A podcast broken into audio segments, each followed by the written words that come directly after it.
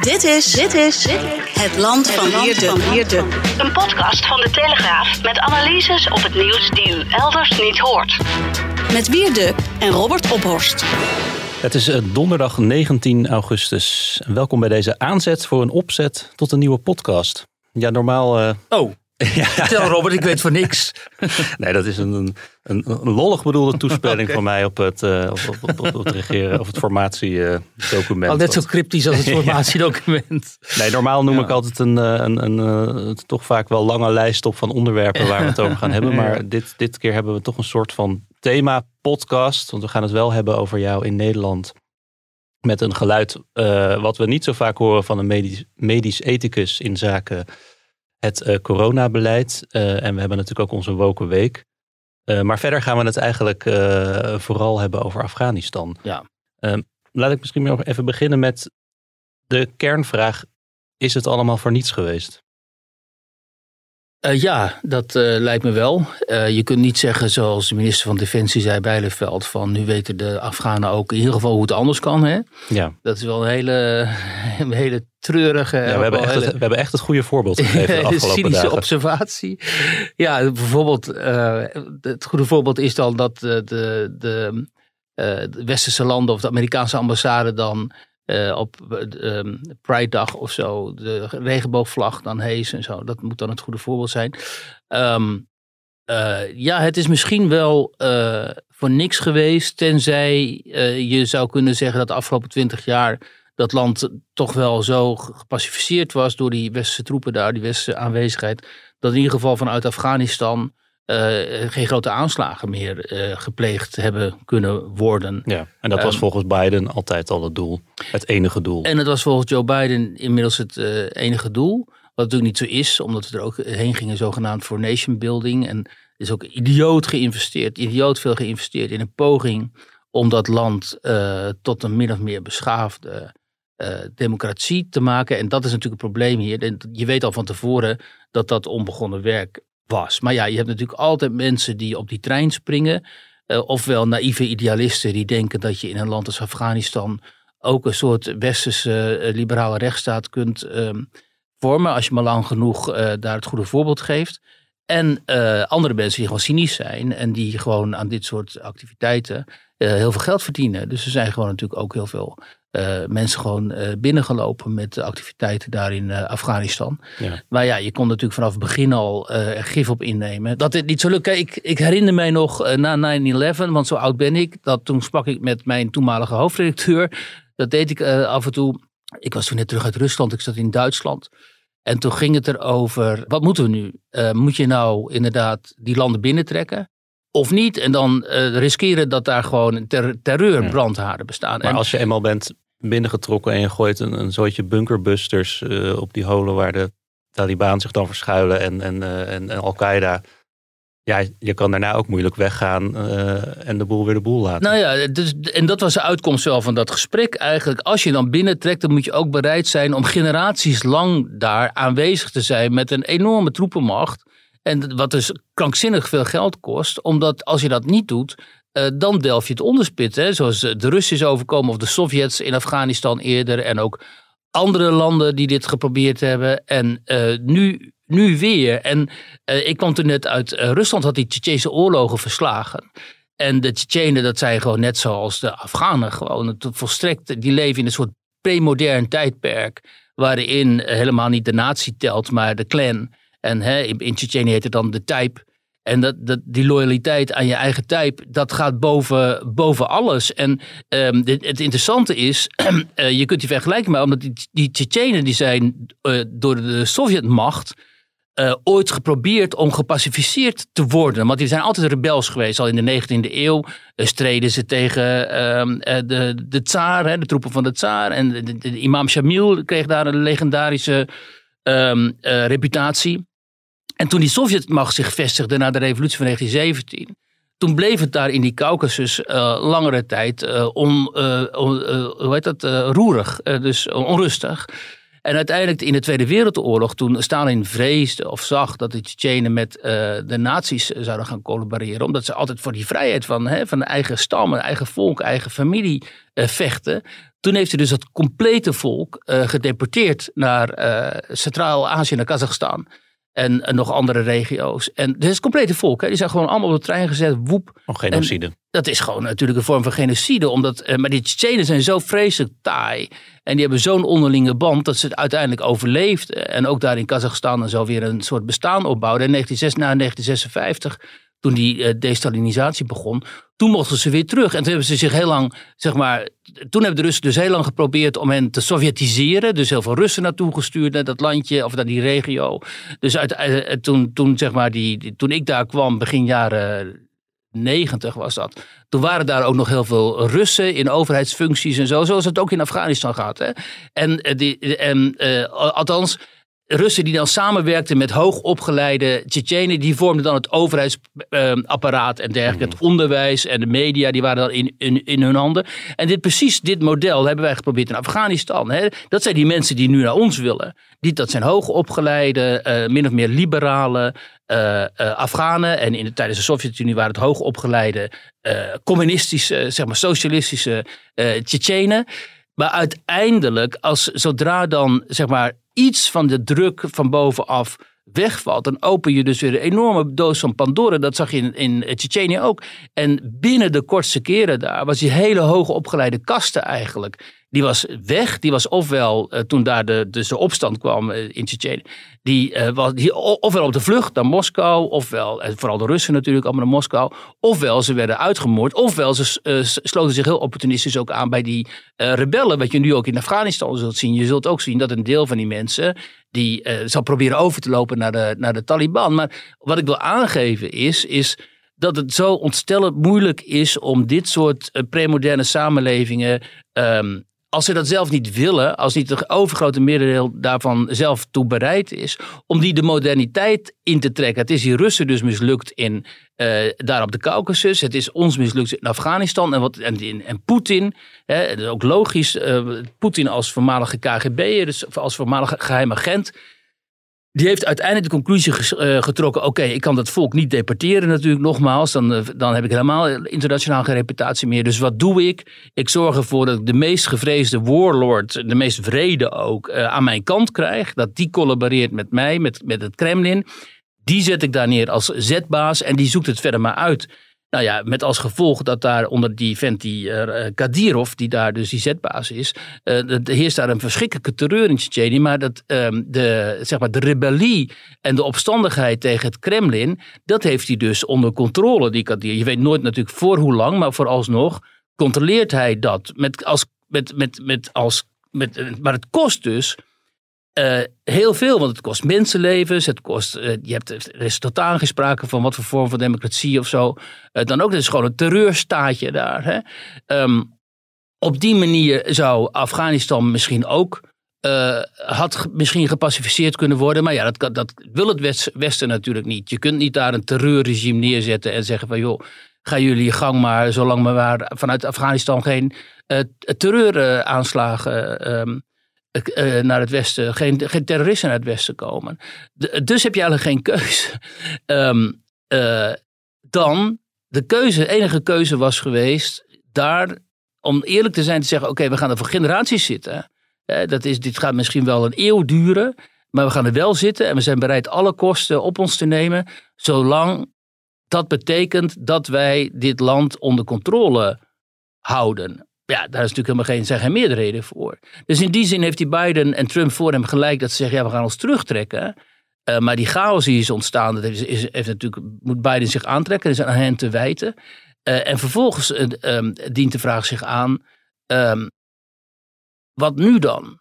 Want als die Taliban daar dus de macht heeft, hoe ga je hen dan, zeg maar, zodanig toch beïnvloeden en controleren dat zij in ieder geval niet het risico zullen willen nemen dat iets als 9-11 vanuit Afghanistan wordt georganiseerd. En dat doen de Russen en de Chinezen dan weer heel goed.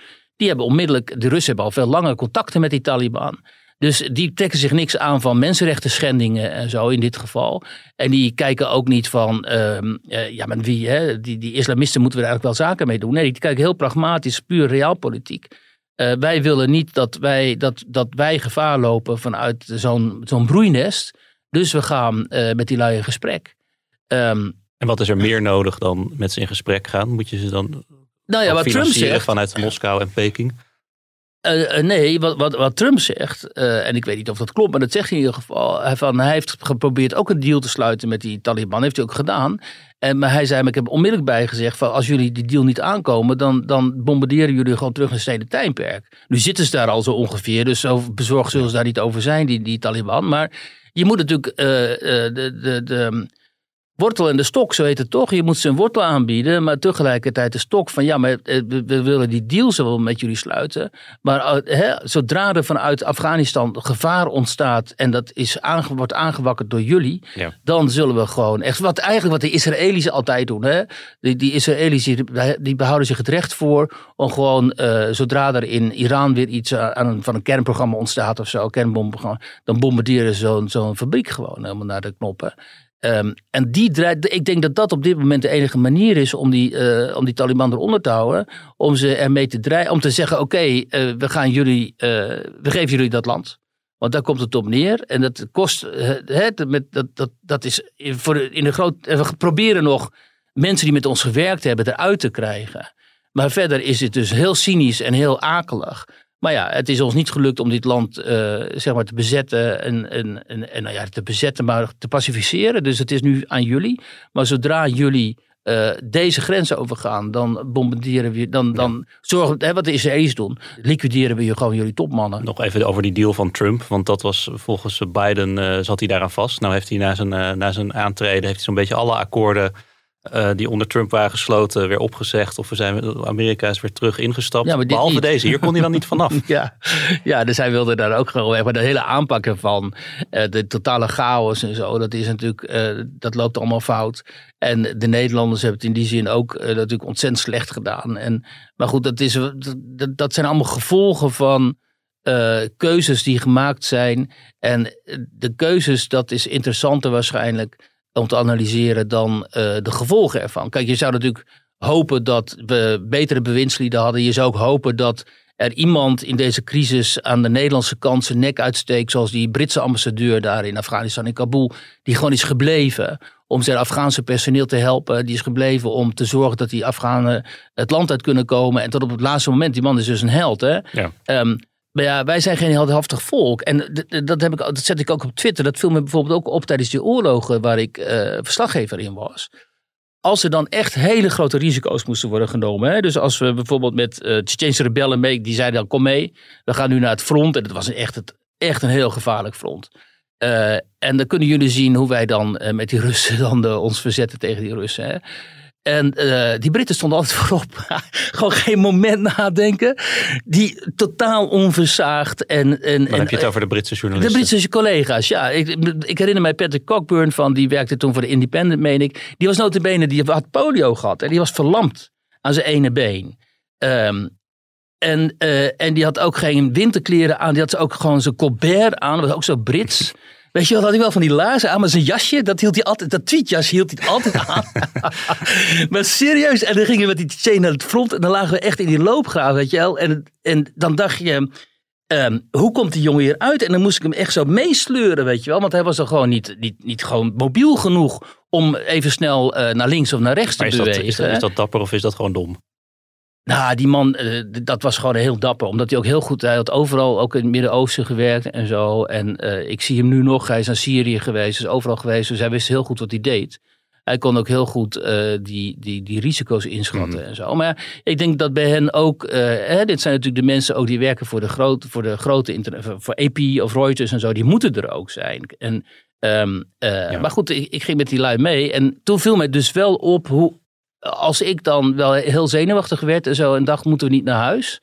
Of moeten we hier niet weg? Dat dat voor hun helemaal Ja. niet te sprake eh, Kijk, ik, kwam. ik ga niemand een, een gebrek aan dapperheid verwijten, want ik heb een bureaufunctie. Maar even over hoe dat gegaan is met die ambassade. Want we hadden vandaag een verhaal in de krant. Een ambas- Afghaanse ambassademedewerker van de Nederlandse ambassade dus. En die vertelde ook van ja, vanaf april vroegen wij al naar de noodprocedures uh, voor als we gevaar gingen lopen. En Ja, Nederland heeft ons steeds gezegd van het is nu nog te vroeg. We werken eraan. En die man zegt ook, ja, ze werken er nog steeds aan. Dat is het enige wat ze Ja. ons kunnen Ja. zeggen van, van actie komt het niet. En eh, dat is natuurlijk heel pijnlijk. Dat, eh, dat erkent Buza ook van in de nacht van zaterdag, zaterdag op zondag. Afgelopen zaterdag op zondag om drie uur s'nachts is dat ambassadepersoneel, het Nederlandse personeel van een bed gelicht. Door de Amerikanen naar een bunker gebracht. ja, Nou, daar zaten ze veilig, maar daar hadden ze geen mobiele verbinding. Dus ze konden dat personeel niet inlichten. ja. Die, dat Afghaanse personeel hun paspoorten lagen op de ambassade. En die kwamen daar de volgende dag, zondagochtend. En er was En- niemand. Iedereen was weg. En Ja. niemand nam de telefoon op. Ja. En op dat moment viel Kabul in handen van eh, de Taliban. Ja, Eh, dan zou je hopen dat er onder dat ambassade, Nederlandse ambassadepersoneel één iemand is die zegt van. Maar ho jongens, we gaan onze Afghaanse medewerkers niet in de steek laten. Ja, Dus we en- gaan en de even met werden Amerikanen ze- praten. Precies. Ja. De volgende dag werden ze geëvacueerd, zijn ze teruggevlogen. En Ja. dat team is pas, eh, eh, dat is woensdagavond weer geland in Kabul.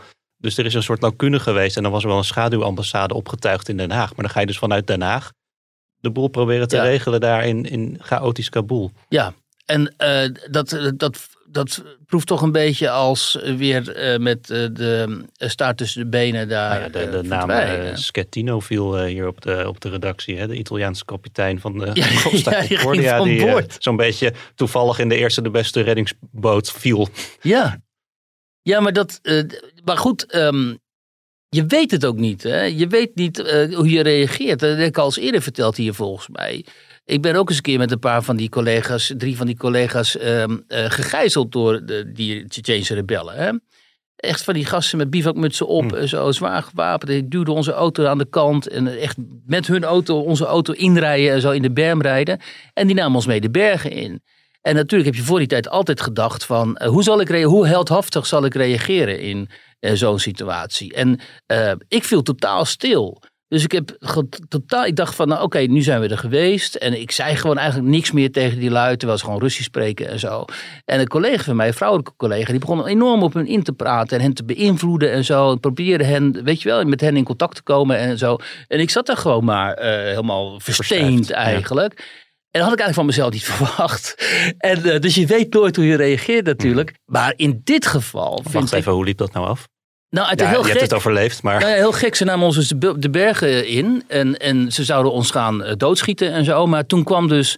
eh, Dat was nog een beetje aan het begin van die oorlog. Dus de, de, ze begrepen toen nog niet hoeveel geld je kon verdienen aan, aan journalisten. Dat gebeurde pas later.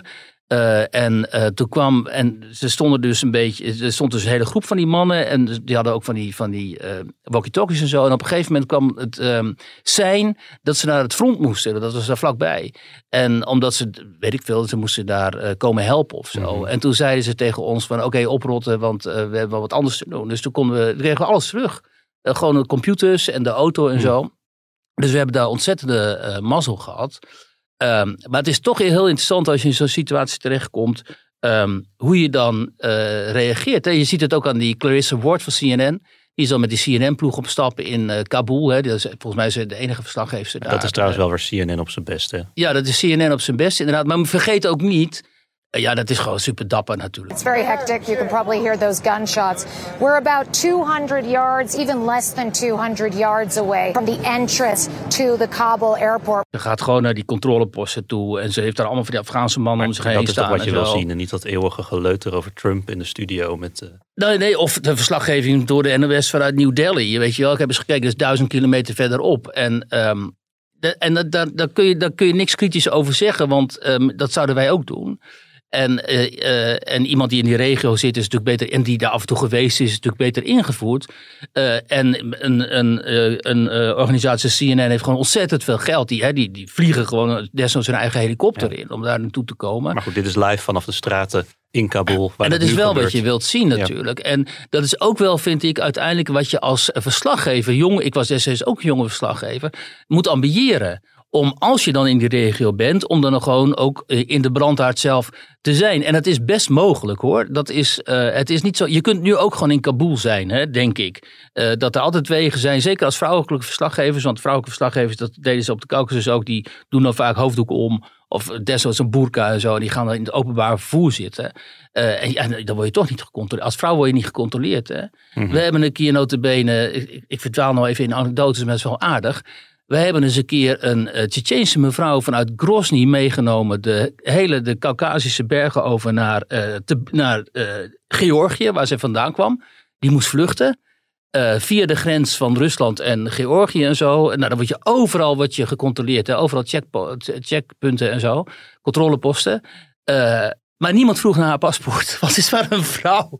Dus ik zat er met uh, notabene Hans Nijhuis, en die, die, uh, de oud-hoofdredacteur oud hoofdredacteur van de AD. Dus Hans zal zich nog wel herinneren. En een fotograaf en, en ik. En, en deze vrouw. En, en, en we kwamen gewoon Georgië in. En zonder dat die vrouw um, uh, gecheckt werd. Uh, maar was dat, dat dan? Dat zien ze toch als, ja, is geen gevaar. Mm -hmm. uh, drie mannen, die vrouw, ja, die vrouw, laat die er ook maar meekomen en zo. Um, en zo kun je dus als vrouwelijke verslaggever uh, wel gebruik maken van het feit dat je vrouw bent. Dus, ja. Want, want je speelt toch een andere rol in die landen. En ik denk dat dat in dit geval die collega van CNN ook wel helpt hoor. Dat die mannen toch niet zo snel geneigd zullen zijn, zeker een buitenlandse vrouw, om die te molesteren. Ja. Maar goed, ze doet het maar wel mooi. Ja, ze is fantastisch natuurlijk. En uh, ik heb eens gecheckt wat voor biografie zij heeft. Maar ze heeft ook gewoon een echt hele interessante biografie. Ook gewoon, uh, weet je, ze is ook getrouwd met, uh, ook wel weer een leuke anekdote. Ik geloof met iemand, een Duitse adel of zo. Dus het is dan ook weer gewoon onmiddellijk van New Yorkse jetset en zo, weet je wel. En, maar dan staat ze, er, twee kinderen meen ik. Maar dan staat ze daar dus gewoon. Ja. Hè, met gevaar voor eigen leven. Even over de Nederlandse aanpak. Want uh, aanvankelijk wilden we alleen uh, tolken terughalen en hun familie die uh, voor Nederland hebben gewerkt. Inmiddels is er een motie aangenomen dat, ook, dat er een ruimer asielbeleid wordt gevoerd. Dus niet alleen tolken, maar ook bijvoorbeeld chauffeurs, bewakers en koks. Nou, dat is slecht nieuws voor Joost Eertmans. Want ja. er zitten dus ook Afghanen bij die, die, die volgens de Nederlandse militairen een eitje hebben gebakken. Is dat terecht?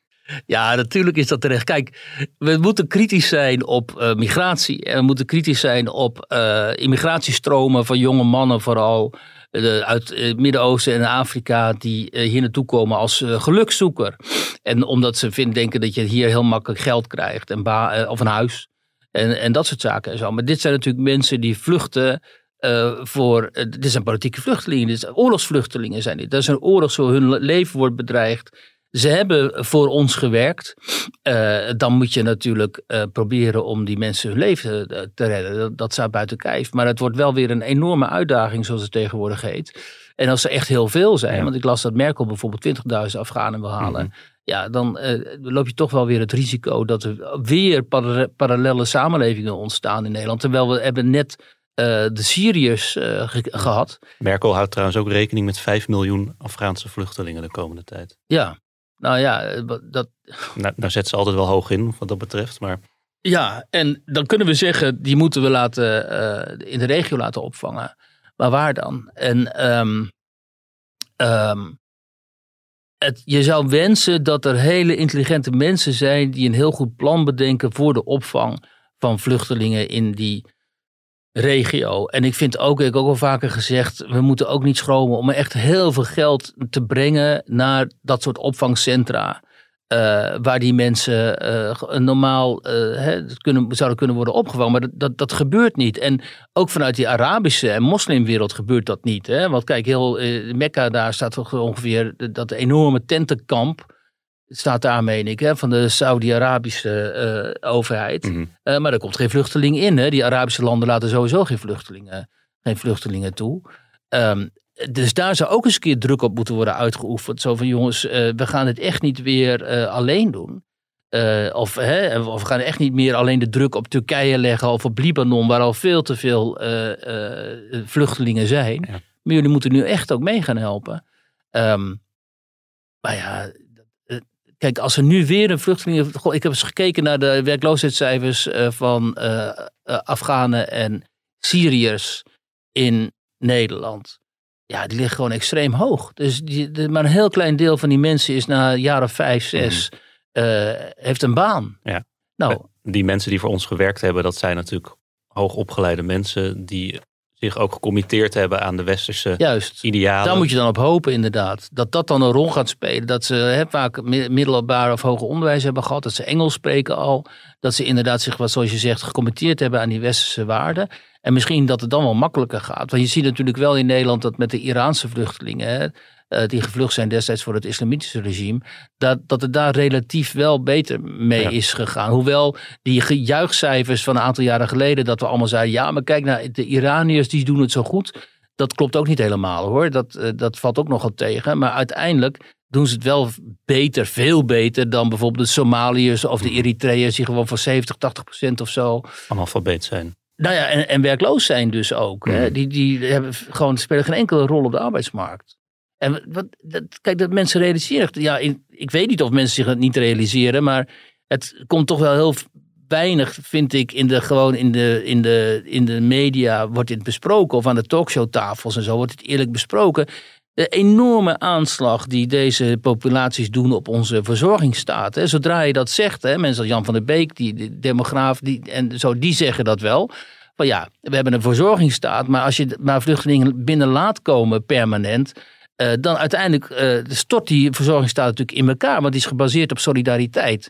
En je kunt niet generaties lang Somaliërs gaan onderhouden, weet je wel. Dan vraag je, en het kost te veel geld, en je vraagt gewoon van ehm, de, blanke, zeg maar de blanke Nederlandse middenklasse veel te veel solidariteit met eh, mensen waarmee ze totaal geen, geen band hebben. En die zelf ook nooit hebben be- betaald, geen premies hebben betaald om op die manier verzorgd te worden, zeg maar. Dus, eh, maar ja, dit, hoor je dit ooit bij een talkshow? Ik hoor het nooit, want dat is onmiddellijk. Dan, eh, ik, hoor dus, ik kwam hier naartoe rijden. Dat is ook weer zo typerend. Ik kom hier naartoe rijden en dan gaat het ook over Afghanistan hè, bij de Nieuwsbv of zo. En dan hebben ze natuurlijk iemand van GroenLinks. Je snapt niet waarom GroenLinks, want die, hoeveel, zetels hebben die? Eh, nou ja, sprinterpartij. Zit ook niet in de regering, maar goed. Ze hebben natuurlijk weer een politica van GroenLinks uitgenodigd. En die zegt dan, eh, Macron die schijnt gezegd te hebben van we moeten wel voorkomen dat er een golf van vluchtelingen naar het westen komt. En waar gaat het dan over in dat gesprek? Dat gaat over dat die golf, eh, de, die, die uitspraak golf, wat die refereert aan water. En dat roept associaties op met vluchtelingen in bootjes die dus verongelukken. Dus die politica van GroenLinks die zegt dan... ja, ik wil dit, dat soort metaforen wil ik niet gebruiken. Dat vind ik onpasselijk en, of ongepast en zo. En die presentatrice ook van... ja, nee, dat vind ik ook echt. Dat kan toch helemaal niet en zo. Weet je, dan denk je, waar gaat dit over? Weet je, om, he, hebben, hebben het dus een keer concreet over die punten... die wij hier nu aansnijden. Maar ja, dat hoor je natuurlijk nauwelijks. En terwijl dat natuurlijk de kern is. Uiteindelijk, wat, wat Merkel zegt, als er 5 miljoen vluchtelingen uit, uit Afghanistan verdwijnen, dan gaan die ergens naartoe. En dan zullen die hoe dan ook voor de, onze open en, en beschavingen of westerse eh, samenlevingen die zijn gebaseerd op solida- onderlinge solidariteit.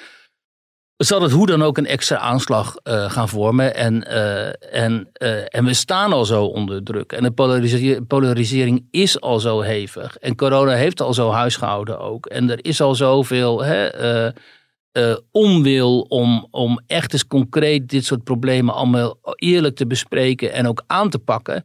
En de onmacht is immens. Dat zie je, de politieke onmacht. Dat heb je gezien in het afgelopen debat met eh, Bijleveld en Kaag en eh Boekers eh, Knol. Hoe heet ze Maar precies? dan ook nog even over dat, dat, dat weekend dat Taliban aan de poorten stonden te rammelen en Kabul viel. Ook al werd er dan naar verluid bijna geen schot gelost. Zaterdagavond Bijleveld die nog twittert over de slag van de Schelde. Ja. En zondagavond, terwijl betrokkenen klaagden dat ze geen gehoor kregen, zat Kaag bij haar thuis aan een, aan een formatiedineetje met GroenLinks en eh, eh, PvdA. Partij, Partij van de Arbeid. Ja, dat is echt.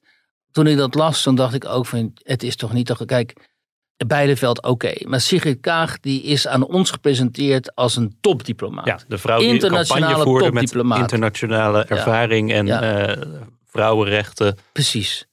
En dan valt Kabul. En zij is minister van Buitenlandse Zaken. En ze is zogenaamd internationaal gepokt en gemazeld, topdiplomaat, bla bla. Dan zou je toch verwachten dat die vrouw van alle kanten is gebeld. Door, door, haar, door haar net, die heeft toch een netwerk, internationaal netwerk. En dan zou je toch verwachten dat, dat er elders ook ministers zijn of mensen op dat niveau die met Kaag gaan bellen en zeggen: joh, wat gaan jullie doen? De- onze mensen die staan hier eh, voor de poorten en we weten niet, want dat wisten we toen nog niet, of die Taliban hen niet gaat executeren ter plekke. Eh, want dat, had je, dat kon je best wel verwachten. Dus je zou verwachten, zij gaat helemaal in overdrive met het internationale netwerk van haar aan de gang. Neemt misschien wel de leiding, hè, want ze is destijds toch ook voor de Verenigde Naties namelijk gewoon gezant geweest voor die chemische toestanden daar in Syrië. De, en zo. de cateraar was toch al besteld, dus schop, die, uh, Maar de- schop de PvdA Ja, precies. en GroenLinks eruit en uh, haal, Maar richt, daar een, richt daar een crisiscentrum in. Nee, maar serieus, wat doe je? Je gaat dus als- alsof je in een soort achteraf, achteraf café in, in Surhuisterveen een afspraak hebt of zo bij zo'n tafeltje met eh, tapijt op tafel. Ga je daar heel provinciaal, klein, met eh, GroenLinks en Partij van de Arbeid om tafel om over Nederlandse politiek te praten. Nou, dat, dat, dat is toch. Dan Over medisch-ethische dossiers. en over medische ethische dossiers, want je wilt die lastige christenen van de ChristenUnie eh, er niet bij. Want je wilt ze zo per se mogelijk maken dat mensen die zich vinden dat ze voltooid leven hebben, dat die de pijp uit kunnen gaan. Ja, weet je, ik schiet dan, dan, dan schiet je. Natuurlijk had ze moeten zeggen: Oké, jongens, eh, we, we- skippen deze afspraak. Ik heb nu echt even belangrijkere zaken aan mijn hoofd. Eh, en dat is dus niet gebeurd. Nou ja, en dan zie je die, die, die dames vervolgens eh, gisteren in die debatten zo ontstellend schutteren. Eh, Ank Bijleveld, die de hele tijd kende, die zat de hele tijd op de telefoon te kijken. Die moest volgens mij de hele tijd gesouffleerd worden door haar ambtenaren. En er kwam niet veel meer uit dan eh. En Kaag, die zoals gebruikelijk weer enorm geïrriteerd eh, reageerde op allerlei terechte vragen vanuit de Kamer en zo. Ja, ik, ik heb zelden een kabinet gezien dat, dat zo Dat lijkt eh, Biden wel wat dat betreft. Ook iemand die campagne heeft gevoerd met zijn eh, grote internationale ervaring. En als er een lastige vraag wordt gesteld loopt hij gewoon vanuit, weg. de, vanuit de media, dan wordt hij geïrriteerd. Ja, en wat mij ook, ook zo opvalt bij, bij die Amerikaanse regering. ehm, vroeger had je toch, eh, volgens mij, maar ik kan me vergissen, in eh, crisistijden. dan zag je toch in het Witte Huis een verzameling ministers rond de president. Dan zag je de minister van Defensie, van Homeland Security, van Buitenlandse Zaken. Eh, en dan zag je echt zo'n crisisteam aan het werk. Hè? De foto, president, crisisteam om, eromheen. Kun jij iemand noemen uit het crisisteam van Joe Biden? Ik zie alleen maar een hele eenzame oude man. Die eh, duidelijk eh, cognitief niet helemaal meer bij de les is. Die moet voorlezen van een eh, teleprompter. En die staat daar alleen te schutteren. En die moet maar zijn, zijn analyses hè, ter plekke zo ongeveer bedenken. Dus ze zijn ook nooit coherent. En ik denk, waar is zijn vice-president eigenlijk? Waar, zijn, waar is zijn minister van Defensie? En weet je wel, al die mensen die daar normaal om zo'n man heen staan. En dat is dan de leider van de westerse wereld. Hè? En die Russen en Amerikanen, ja, die lachen zich natuurlijk echt helemaal slap. Joh. Ik bedoel, jaren geleden zag ik al, eh, hoe heet die, eh, Poetin en Lavrov, de minister van Buitenlandse Zaken, door de gepokt en gemazeld allebei in de buitenlandse politiek. Zag ik lachen om de Amerikanen. Hè? Toen kwam er ook zo'n vraag over, ja, hoe gaan jullie, eh, wat gaan jullie doen met Amerika? En dat was ook in zo'n tijd dat in Amerika weer allerlei volstrekte idioten, allerlei woken en social justice gedoe was er toen aan de gang. En daar was de Amerikaanse president, was nog voor Trump, meen ik. Die was daarmee, er was gedoe over. Ja, en Lavrov en Poetin die keken ze naar elkaar en die hadden zoiets van, ja jongens, you tell us, weet je wel. Het, vertel ons maar wanneer de Amerikanen weer hun eigen interne troepen hebben opgeruimd. Dan kun je misschien weer op gewoon het ouderwetse, de hoge niveau, diplomatieke niveau met elkaar in gesprek gaan. Maar op dit moment zijn zij voor ons geen gesprekspartners. Moet het, en, en, en dat realiseren mensen zich hier ook niet. Hè? Want wij zijn, kijken altijd zo provinciaal en met die westerse blik. Het Westen is op dit moment voor de Chinezen en de Russen gewoon geen betrouwbare gesprekspartners, omdat ze echt niet weten waar die hele woke gekte ook in de Verenigde Staten uh, toe gaat leiden. Dus en natuurlijk hebben die ook liever iemand, uh, een, een, een, stabiel, coherent uh, iemand, ook al is dat dan in ideologie en in de doelen van dat soort westerse regeringen, ook al zijn die dan, staan die dan haaks op die van de, de Russen en de, en de Chinezen, en hebben ze totaal andere strategische doelen en zo. Maar natuurlijk hebben die Chinezen en Russen ook liever gewoon duidelijkheid en voorspelbaarheid dan die volstrekte de, um, zwakheid. Um, die wij nu tentoonstellen. En die stellen, dat, ligt, dat zijn niet alleen de Amerikanen, dat is de Europese Unie natuurlijk net zo. Ik keek even op de, op de Instagram van uh, Ursula von der Leyen. Dat nou, is toch zeg maar de baas van de Europese Commissie.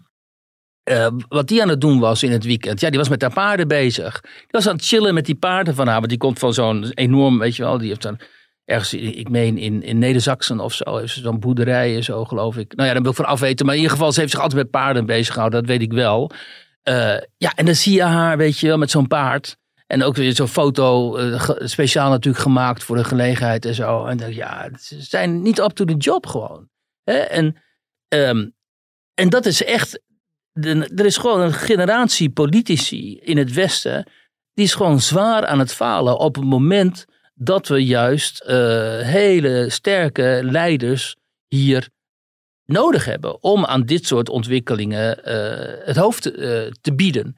En dan is eigenlijk Macron het beste wat we eh, op dit moment hebben. Hè? Ja, nou ja, daar word je natuurlijk ook niet vrolijk van. Maar goed, het is wel in ieder geval iemand die een soort van opvattingen heeft. En ook eh, hè, over de radicale islam. En in het geval van de Taliban spreken we daar natuurlijk over, de politieke islam. In ieder geval eh, zijn analyses op orde heeft. En dat kun je van anderen niet zeggen. Ik zag een. Ja, het is echt niet te geloven hoor. Ik zag een Britse hoge militair. Ik meen zelfs de, chef-staf of zo. Van de generale staf, zo heet dat geloof ik, hè, de, de baas. Eh, maar correct me if I'm wrong. Maar goed, ehm, een hoge Britse militair. Die begon over dat die Taliban, ja, daar moesten we toch niet zo kritisch op zijn. Of we moesten toch met een andere blik naar kijken. Want ze hadden die, inderdaad die innerlijke groei doorgemaakt. En je weet helemaal niet op ze- hoe ze op dit moment tegenover vrouwen staan. En je weet niet hoe ze op dit moment tegenover democratie staan en zo. Dan denk ik, kijk naar die lui. Weet je, Ehm, eh, en hoor wat ze zeggen. Ze hebben nu letterlijk gezegd: we gaan onze geleerden laten kijken naar hoe we met vrouwenrechten om zullen gaan. Die geleerden die, base- die baseren zich op de, op de sharia. Wat denk je nou? Hoe kun je nou na zoveel jaar omgang met de politieke islam en met de islamistische terreur en zo, hoe kun je nou als hoge Britse militair dit soort volstrekt naïeve, kinderlijke eh gedachtes uitspreken op tv. Maar goed, dan kijk je even verder. Wie is deze man precies? Ja, daar heeft hij zich ook de afgelopen tijd heel erg bezig gehouden met inclusiviteit. En eh, antiracisme en zo. Dan denk je, oh ja, dat is dus iemand uit die hoek. En die hebben een hele, eh, hele gekleurde blik op de werkelijkheid. Dus na twintig jaar is het misschien niet alleen voor niks geweest, maar we hebben ook niks geleerd.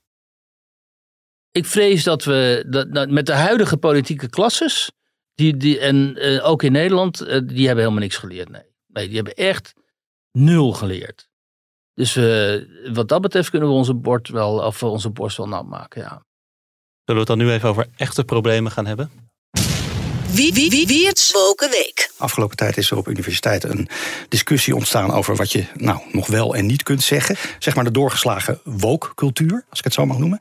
Herkent u die signalen? Jazeker. Eh, en dat is ook heel erg bedreigend, denk ik, voor zeg maar, eh, een universiteit en academische ontwikkeling. En, en, want daar is eigenlijk, op de universiteit moet alles gezegd en gedaan kunnen worden wat ieder mens, intelligent mens kan bedenken. Eh, we zien met ledenogen aan dat zeg maar, zo'n zo'n academische cultuur vanuit eh, de Verenigde Staten, Verenigd Koninkrijk over safe spaces. Ik wil niet geconfronteerd worden in het onderwijs met eh, opvattingen van meneer X of mevrouw Y. Oh. Eh, dat, is, dat speelt heel erg in, eh, in, op Amerikaanse universiteiten. Ook in, op de universiteit in de Verenigd Koninkrijk. Maar in Nederland hebben we het ook al een paar keer gehad. En je kunt van alles en nog wat vinden van bijvoorbeeld Paul Cliteur, de rechtsfilosoof. Maar daar hadden we een tijd geleden in Groningen... Dat, dat hij daar als het ware de deur geweigerd werd door een groep studenten... omdat ze niet geconfronteerd wilden worden met ideeën en opvattingen van Paul Cliteur. Ja, dit is niet een columnist van de dagelijkse standaard. Dit is, Zelfs niet van de Telegraaf. dit is Henk Kummeling, rector magnificus van de Universiteit Utrecht. ja, Ja, die zegt even, eh, die laat even een ander geluid horen dan we doorgaans uit het onderwijs ja standbeeld, standbeeld voor deze man. Echt. ehm, Maar wat zegt het nou dat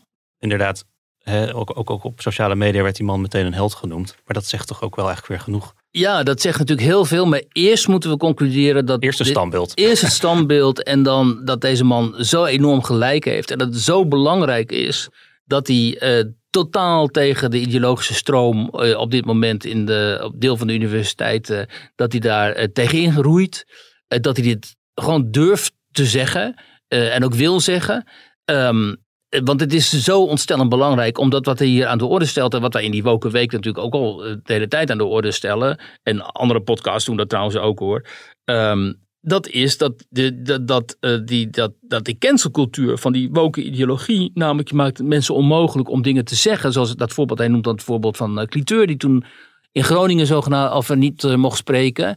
Ja, dat is natuurlijk vernietigend. Dat, en dat is, dat, ik tweette dat vandaag ook, dat is eigenlijk een soort opstand, een soort oorlog van hele middelmatige mensen tegen het vrije denken. En als er nou ergens een plek is waar het vrije denken gewoon eh, ruimschoots eh, toegang moet hebben en ook gestimuleerd moet worden, dan zijn er natuurlijk de, de hogescholen en de universiteiten. Hij is ook niet tegen discussie of zo. Hè, en ook niet tegen discussiëren over het curriculum.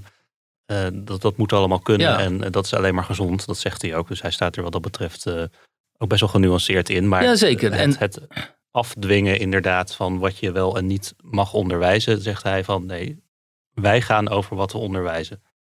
Ja, dus wat hij doet is, wat, wat hij zegt is, wij willen gewoon een vrij debat op onze universiteit. En iedereen eh, moet daar eh, eh, deel van kunnen uitmaken. En dat is natuurlijk ook wat je wilt. Dat, dat vind ik ook. Je moet iedereen aan het woord kunnen laten. Kijk, mensen zeggen soms over die pagina van mij... ja, je laat alleen maar mensen aan het, aan het woord die met jou eens zijn. Nou, dat, dat is helemaal niet zo. Ik probeer iedereen aan het woord te laten. En ik vraag ook regelmatig islamisten en zo... Van, of conservatieve moslims van joh... ga met mij in gesprek. Interessant wat je hier allemaal te berden brengt eh, en zo. Eh, maar die haken dan natuurlijk af op eh, het cruciaal moment. En zeggen ze, ja nee, toch maar niet. Ik wil niet met name toename in de krant. En, zo. En, en zeker niet als jij het stuk schrijft. Dus dat is dan ook jammer. Dus mensen moeten ook begrijpen, niet iedereen in die krant wil. Maar ik vind wel dat iedereen een podium...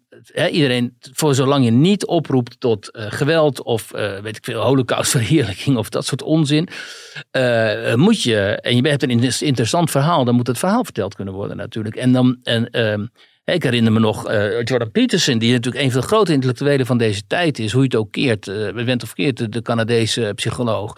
Die kwam naar Amsterdam en toen waren er ook al stemmen om hem eh, te verbieden om daar op te treden. Want dat kon toch allemaal niet. En uiteindelijk geloof ik dat ze alleen maar hebben ingestemd als er dan ook nog mensen zaten in het panel met hem die dan hem kritisch zouden gaan eh, bevragen en zo. Want zonder die kritische bevraging eh, zou dat natuurlijk niet, niet mogen kunnen op Ja. een universiteit. Kijk, en het argument van dat soort die platformers is dan altijd dat iemand als Peterson juist wel oproept tot haat in hun ogen en daarom geen podium verdient. Ja, alleen eh, dat is natuurlijk niet zo. Hij roept niet op tot haat, maar eh, in de ogen van deze woke mensen is zeggen dat bijvoorbeeld de westerse cultuur heel veel positiefs heeft voortgebracht. Ja, dat is al een soort microagressie, want dat kunnen ze, dat, dat, hè, dat, dat kunnen ze eigenlijk niet aan, zo'n opmerking, omdat zij vinden dat de westerse cultuur eh, alleen maar negatief is en andere volkeren heeft onderdrukt. En kolonialisme en imperialisme en nationaal socialisme, ah, noem maar op, al, alles heeft voortgebracht. Dus dat is een verderfelijke, verwerpelijke cultuur die, we, die zij eigenlijk gewoon eh, willen wissen. Dat moet je ook goed begrijpen. Ze willen dus de, de, de westerse cultuur van nu, die willen ze ondermijnen en vernietigen en vervangen. En de, westerse, de, de, de geschiedenis van de westerse cultuur, die willen ze wissen en wijzigen eh, door daar allerlei anekdotes en de geschiedenis van andere volkeren eh, voor in de plaats eh, te zetten. Dat is hun eh, agenda. Ehm, dus daar moet je ook nooit in meegaan. En het goede aan iemand als Henk Kummeling nu is, die, die ziet dit dus gewoon. Er zijn ook heel veel academici die dit helemaal niet zien. Die denken, oh dat woke is gewoon een emancipatiebeweging. En dat is prima, want die komen op voor de vrouwen en de rechten van minderheden en zo. En de rechten van zwarten en daar is niks op tegen. Maar die Kummeling die begrijpt dus hoe totalitair dit denken is. En hoe, hoe intolerant. Ehm, en hij zegt dit ook, en wat ook zo goed is, is dat eh Siska Wijminga, die is re- eh, eh, rect- rector magnificus van de Universiteit in Groningen, die sloot zich daarbij aan. Want Geert en Waling, de, de historicus en ook opiniemaker, die vroeg zich op Twitter af van, nou ja, wie, ehm, hè, goed om dit te horen van Kummeling en waar zijn nou de rest van de, de leiders van de, de, de bazen van de universitaire, in de universitaire wereld. En toen schreef eh, Wijminga, die schreef ik ben het roerend eens met Henk Kummeling, dat de academische vrijheid een groot goed is en dat de universiteit de plek is waar alles gezegd mag worden en waar ruimte is voor verscheidenheid van meningen, om daar met elkaar het debat over aan te gaan. Nou weet je, ik ben echt heel blij mee, omdat in de Verenigde Staten en ook in, eh, eh, in eh, Groot-Brittannië hebben heel veel universiteiten al lang eh, gecapituleerd. In Frankrijk gelukkig niet, want Frankrijk is toch ook wel een beetje het land van het vrije denken, de, niet voor niks de revolutie gehad daar. Ehm, maar in de Verenigde Staten natuurlijk wel. Dat is, eh, dat is vreselijk. Eh, en het is heel mooi eh, om af te sluiten dat in Nederland eindelijk mensen van in deze functies, hè, dit zijn toch belangrijke functies in de universitaire wereld, zich eh hiertegen uitspreken en zeggen: bij ons is geen plek voor dit soort totalitaire eh, eh, en ook agressieve eh, manier van denken. En wij willen gewoon dat iedereen eh, aan het woord kan komen. In Nederland. Het zijn eh, mooie tijden voor medisch ethici. Ehm, met, met alles wat er speelt rondom vaccinatie en coronamaatregelen. Jij sprak eh, voor jou in Nederland met Erwin Compagne. Eh, en die was toch wel wat verbaasd over de manier waarop wij met gevaccineerden en ongevaccineerden omgaan. Leg even uit waar zijn verbazing precies in zit. Campagne die werkt dus, die is medisch ethicus en hij is filosoof, als filosoof opgeleid en werkt bij het Erasmus MC, dus onder die drie gommers eigenlijk. En hij verbaast zich vooral over de enorme polarisatie rond dit onderwerp. Want hij zegt, hoe kan het nou toch zijn dat die gevaccineerden en die niet gevaccineerden zo lijnrecht tegenover elkaar zijn uh, komen te staan, terwijl daar helemaal geen, geen reden voor is. Hij, nou ja, hij redeneert dan heel erg als, gewoon als een medicus. Hij zegt van ja luister uh, ik heb mij laten vaccineren, ik ben 62. Als ik dat niet doe, dan loop ik gewoon een grote kans op een uh, ernstig ziekteverloop als ik besmet mocht worden met COVID. Dus ik heb mij laten vaccineren, net zoals collega's van mij. En wij gaan nu weer over tot de orde van de dag in ons ziekenhuis. Hè. Mijn collega's houden zich weer bezig met eh, hartproblemen uh, en met andere zware medische problemen en zo. En we praten ook niet meer zoveel over COVID. En wie schetst dan mijn verbazing, zegt hij. Als je dan toch ziet dat andere gevaccineerden enorm activistisch worden. Zoals die, die, die, die Ronald Pierik, daar was hij ook op een gegeven moment mee in conflictje gekomen. en enorm gaan ageren tegen mensen die zich niet willen laten vaccineren. Ehm, terwijl zegt hij, luister eens, de, de vaccinatiebereidheid in Nederland is heel hoog, ligt nog rond de 90 procent. Uh, er zijn al veel mensen gevaccineerd. Jongeren zijn voor een groot deel uh, immuun. Mensen die COVID hebben gehad zijn ook voor een groot deel immuun. Dus eigenlijk zegt hij, kunnen we gewoon uh, de boel. We kunnen zeggen: oké, de klus is geklaard. Klaar is Kees. We gooien, we gooien alles, alles weer open geen maatregelen meer. We gaan weer over tot de orde van de dag. Maar zijn baas Diederik Gommers die heeft onlangs een rekensom gemaakt met zelfs met de huidige aantallen. Als er dan toch weer veel uh, mensen besmet raken, dan komt een groot deel van die ongevaccineerden in het ziekenhuis en op de IC terecht. En dat kan de zorg niet aan. Ja, maar Gommers heeft dus tegelijkertijd gezegd, en dat is zo kwalijk, en dat vindt ook uh, uh, Compagno, hoewel hij natuurlijk niet rechtstreeks zegt over Gommers. Hij zegt, die, zieken, die, die artsen die dan zeggen dat er uh, weliswaar uh, te weinig ziekenhuizenbedden zijn, misschien. Uh, maar die tegelijkertijd op de vraag of wij die ziekenhuisaantallen, die, bedden, die aantallen bedden dan moeten opschalen, zeggen: Nou, nee, dat hoeft nou ook weer niet, want zometeen zijn er veel te veel en er zit het personeel zich daar te vervelen. Dat is een letterlijke uitspraak van Diederik Gommers. Hè? Toen hem ooit werd gevraagd: Moeten wij die IC-bedden niet enorm opschalen? Dan toen zei het Gommers. Van nou nee, dat lijkt me niet, want zometeen staan ze leeg en dan zit het personeel daar duimen te draaien. Um, wat denk je dan, dat zegt de campagne ook, hoe denk je dan dat mensen die allemaal niet zo medisch onderlegd zijn en allemaal niet alle ins en outs begrijpen en zo, daarop gaan reageren? Natuurlijk zeggen die van, ja, hoe kan dit nou? Hebben we nu te maken met mensen met een andere uh, agenda? En wat hij ook zegt, campagne, is, waarom zit er dan niet als een gommers daar, uh, dit zeg ik trouwens, zegt hij niet, maar dat heeft hij wel gezegd, uh, in, maar dan niet door die, met, hij heeft die naam niet genoemd, maar hij zegt als er dan mensen aan tafel zitten in zo'n talkshow, medisch specialisten die, zeggen, die dit zeggen, hè, over wat we net gezegd hebben. Waarom zit er dan niet iemand die daar tegenover, ook specialist, die zegt: Ja, maar dit, dit is toch vreemd? Hè, als je dit nu zegt, mhm. wat gaan de mensen in het land dan denken over jullie? De ene keer zei je paniek, code oranje, code rood, code zwart. En als je dan het aanbod wordt gedaan om die IC's te, aantal IC-bedden te verhogen, dan zeg je nee, dat is niet nodig. Dat, dat soort contradicties, daar, daar, stikt het natuurlijk van de afgelopen anderhalf jaar in de communicatie van de overheid en het OMT. En ook al die mensen die zo daar ook best wel ijdel elke avond weer in die, aan die talkshowtafels aanschuiven. En Compagne die zegt, en dat, we hebben, daardoor hebben wij ons laten meeslepen. We zitten gevangen in onze angst, zegt hij ook. We gingen van paniek uh, rond het aantal doden naar paniek uh, rond het aantal IC-opnames, naar paniek rond het aantal besmettingen, naar paniek over het aantal gevaccineerden. En nu zijn we weer terug bij paniek over het aantal besmettingen. Precies Want de Delta-variant is zo Ja, gevaarlijk. precies dat. Dan, en, en kijk, en dat ben ik volledig met hem eens. Hè. Mensen gaan nu zeggen, ja, die viaduct die waait ook met alle winden mee. Maar dat is niet zo. Ik denk dat het in het begin heel goed was om te wijzen op het gevaar. Uh, en op de, wat we ook gedaan hebben. En op wat je kunt doen om om corona, om dat virus te, te vermijden. Maar op een gegeven moment inderdaad duidelijk werd dat dit virus vooral bepaalde groepen treft. Uh, was ook de vraag, stelde zich onmiddellijk de vraag: oké, wat doen we dan met de niet-kwetsbaren? En met de jongeren kunnen we die niet gewoon de samenleving inlaten? Daar hebben wij ook best wel veel over geschreven. Uh, en vervolgens komt het probleem: eh, van die long covid. Van ja, als je dat dan doet, als je alle maatregelen loslaat en jongeren worden ook besmet, dan kan het goed zijn dat een aantal daarvan long covid ontwikkelt. En dat, moet, dat is volgens mij op dit moment echt de allerbelangrijkste vraag. Hoeveel zijn dat er? Hoe ernstig is dat? Is het zo dat ze daar echt jarenlange schade van kunnen uh, uh, ondervinden? Want zolang die vraag niet echt helder is opgelost, kun je inderdaad uh, moeilijk de verantwoordelijkheid nemen door te zeggen: oké, laat we schaffen alle maatregelen af. Laat iedereen maar weer naar festivals gaan en dergelijke. Met het risico dat een substantieel deel van die mensen misschien wel die long COVID gaat, uh, uh, gaat krijgen. Dus dat is op dit moment volgens mij de belangrijkste vraag die voor ligt.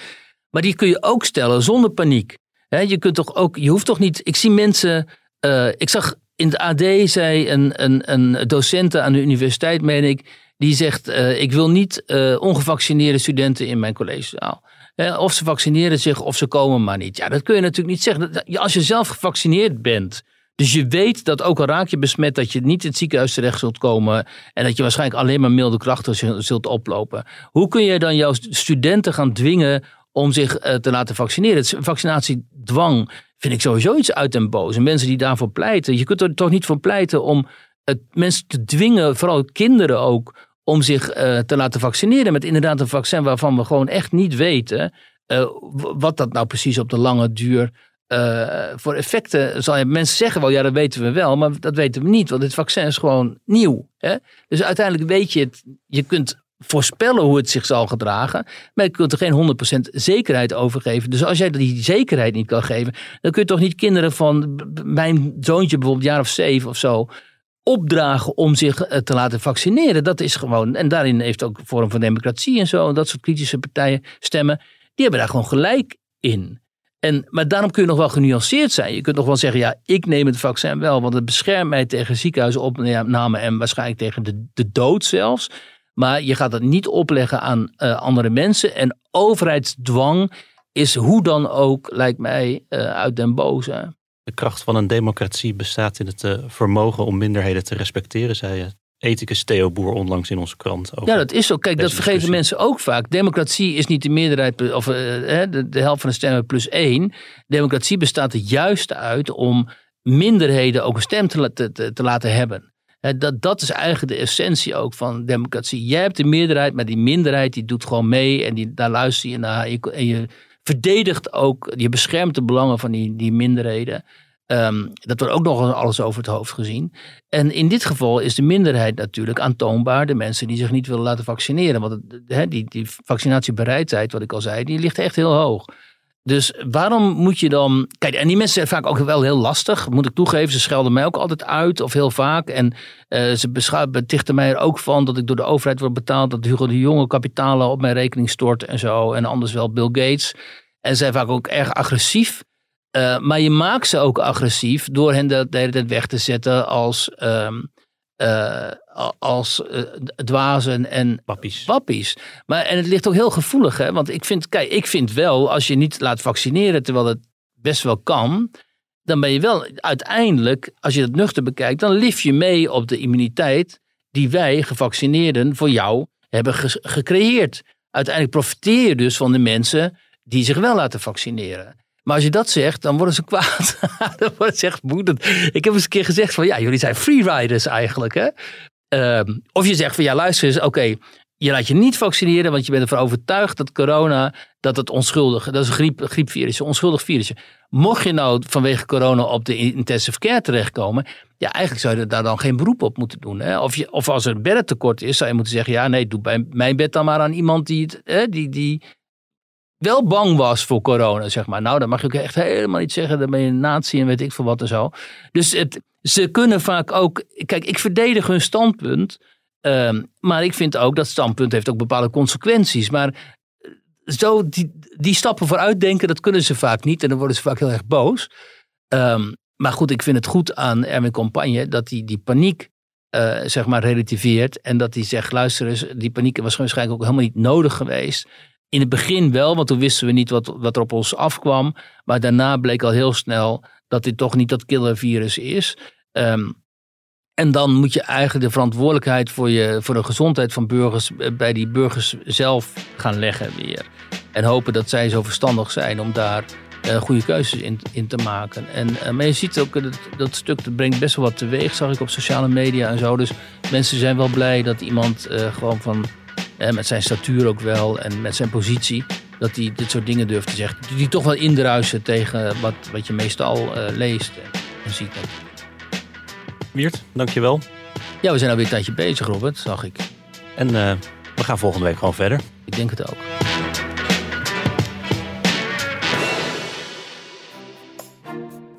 Wil je meer podcast luisteren? Probeer dan ook eens Kwestie van Centen, de financiële podcast van De Telegraaf. Even verondersteld, ik kan mijn Tesla kopen met een bitcoin. Wat heb ik daar als consument aan dat dat kan? Met scherpe analyses van Martin Visser. Ik denk dat de centrale bank redelijk klem zit. Nu heb je een soort sprookje waarin die schulden van die landen formeel allemaal houdbaar zijn en terugbetaalbaar zijn, omdat die rente zo kunstmatig laag is gehouden. En Herman Stam. Ik ben een beetje zo'n star volger. Nee, dat, dat weet ik. Vind ik gewoon mooi. Elke vrijdag een nieuwe aflevering te beluisteren op de site of in de app van De Telegraaf of via je favoriete podcast-app. Luister naar deze podcast. We gaan dit vaker doen, want we hebben volgens mij nog wel honderd vragen over. Maar ik wil even voordat we... Ik denk dat het wel duidelijk is dat ik wat uh, sceptisch ben. Oh, 300% rendement. Mm -hmm. nou, daar ga ik aan meedoen.